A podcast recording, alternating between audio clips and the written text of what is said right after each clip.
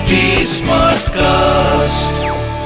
आप सुन रहे हैं एच डी स्मार्ट कास्ट और ये है फीवर एफ प्रोडक्शन તમે સાંભળી રહ્યા છો વ્રત કથાઓ આરજે નિશિતા સાથે મોહિની એકાદશી વૈશાખ માસની શુક્લ પક્ષની એકાદશી ધર્મરાજ યુધિષ્ઠિર બોલ્યા હે ભગવાન શ્રી કૃષ્ણ વૈશાખ માસની શુક્લ પક્ષની એકાદશીનું નામ શું છે તેની વિધિ કઈ છે બધું વિસ્તારપૂર્વક કહો. તો શ્રી કૃષ્ણ ભગવાને એની આખી વિધિવત વાર્તા કહી.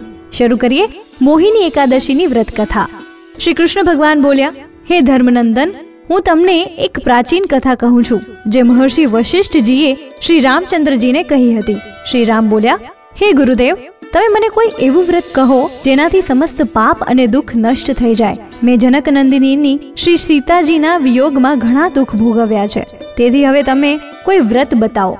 મહર્ષિ વશિષ્ઠજી બોલ્યા, હે રામ, તમે સુંદર પ્રશ્ન કર્યો છે. તમારી બુદ્ધિ અત્યંત શુદ્ધ અને પવિત્ર છે. તમારા નામના સ્મરણ માત્રથી જ મનુષ્ય પવિત્ર થઈ જાય છે. તેથી તમારો આ પ્રશ્ન લોકહિતમાં અવશ્ય કામ આવશે. વૈશાખ માસના શુક્લ પક્ષમાં એકાદશીનું વ્રત કરવાથી મનુષ્યના સમસ્ત પાપ તથા દુઃખ કપાઈ જાય છે. આ વ્રતના પ્રભાવથી મનુષ્ય મોહ જાળથી છૂટી જાય છે. તેથી હે રામ, આ એકાદશીનું વ્રત દુઃખી મનુષ્યોએ અવશ્ય કરવું જ જોઈએ. મોહિની એકાદશીના વ્રતથી મનુષ્યના સમસ્ત પાપ નષ્ટ થાય છે. હવે તમે આ વિશેની કથા ધ્યાનપૂર્વક સાંભળો. સરસ્વતી નદીના કિનારે ભદ્રાવતી નામની નગરી વસેલી હતી. આ નગરીમાં સોમવંશીય ધ્રુતમાન નામનો એક રાજા રાજ્ય કરતો હતો. એ નગરીમાં ધન ધાન્યથી પૂર્ણ એક વૈશ્ય રહેતો હતો. તેનું નામ ધનપાલ હતું. તે અત્યંત ધર્માત્મા અને વિષ્ણુ ભક્ત હતો. પોતાના નગરમાં તેણે અનેક ભોજનાલય, પરબ, કુવા, તળાવ, ધર્મશાળા આદિ બંધાવ્યા હતા. તેણે રસ્તાના કિનારે આંબો, જાંબુ, લીમડા આદિના વૃક્ષ લગાવ્યા હતા. તે વૈશ્યને પાંચ પુત્ર હતા. તેમનો સૌથી મોટો પુત્ર અત્યંત પાપી હતો. તે વૈશ્યાઓ અને ગુંડાઓની સંગત કરતો હતો. તે બીજાની સ્ત્રીઓ સાથે ભોગ વિલાસ કરતો હતો. તે ખૂબ અધર્મી હતો અને દેવતા પિતૃઓને માનતો ન હતો. તેણે પોતાના પિતાના ધનનો ખરાબ વ્યસનોમાં ખર્ચ કર્યો હતો. તે મદ્યપાન અને માંસ ભક્ષણ પણ કરતો હતો. તેથી તેના પિતા, ભાઈઓ તથા કુટુંબીઓએ તેને ઘરમાંથી કાઢી મૂક્યો અને તેની નિંદા કરવા લાગ્યા. ઘરમાંથી કાઢી મૂક્યા પછી તે પોતાના આભૂષણો તથા વસ્ત્રોને વેચીને ગુજરાન કરવા લાગ્યો. ધન નષ્ટ થતાં વેશ્યાઓએ તથા ગુંડાઓએ પણ તેનો સાથ છોડી દીધો. હવે તે રાત્રિમાં ચોરી કરવા લાગ્યો. એક દિવસ તે પકડાઈ ગયો, પરંતુ સિપાહીઓએ વેશ્યનો પુત્ર જાણીને છોડી દીધો. તે બીજી વાર પકડાઈ ગયો અને રાજાએ તેને જેલમાં બંધ કરી દીધો. કારાગારમાં રાજાએ તેને ઘણું દુઃખ દીધું અને તેને નગર છોડવાનું કહ્યું. અંતમાં તે દુઃખી થઈને નગર છોડીને ગયો અને જંગલમાં પશુ પક્ષીઓને મારીને ખાવા લાગ્યો.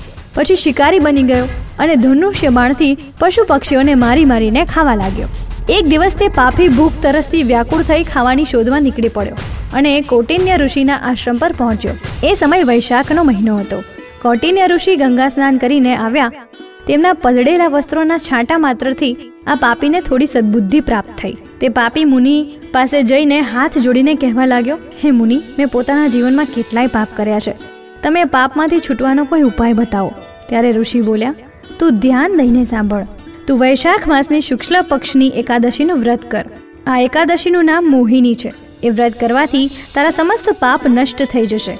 મુનિના વચન સાંભળીને તે ખૂબ પ્રસન્ન થયો. અને મુનિની બતાવેલી વિધિ અનુસાર તેણે મોહિની એકાદશીનું વ્રત કર્યું.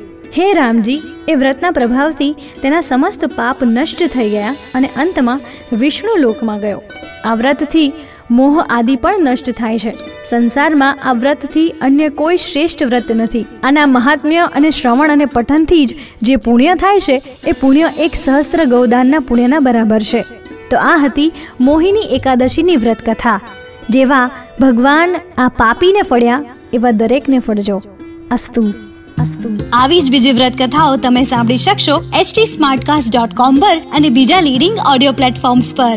ફીવર એફએમ ઓફિશિયલના નામથી તમે અમને સોશિયલ મીડિયા પર પણ મળી શકશો. ઇન્સ્ટાગ્રામ ફેસબુક અને ટ્વિટર પર મારી સાથે ટચમાં રહેવા માટે આરજે નિશિતા નામથી સર્ચ કરજો. For more podcast log on to H T smart cast dot com और सुनो नए તમે સાંભળી રહ્યા છો વ્રત કથાઓ આરજે નિશિતા સાથે आप सुन रहे हैं एच डी स्मार्ट कास्ट और ये था Fever F production HD Smartcast.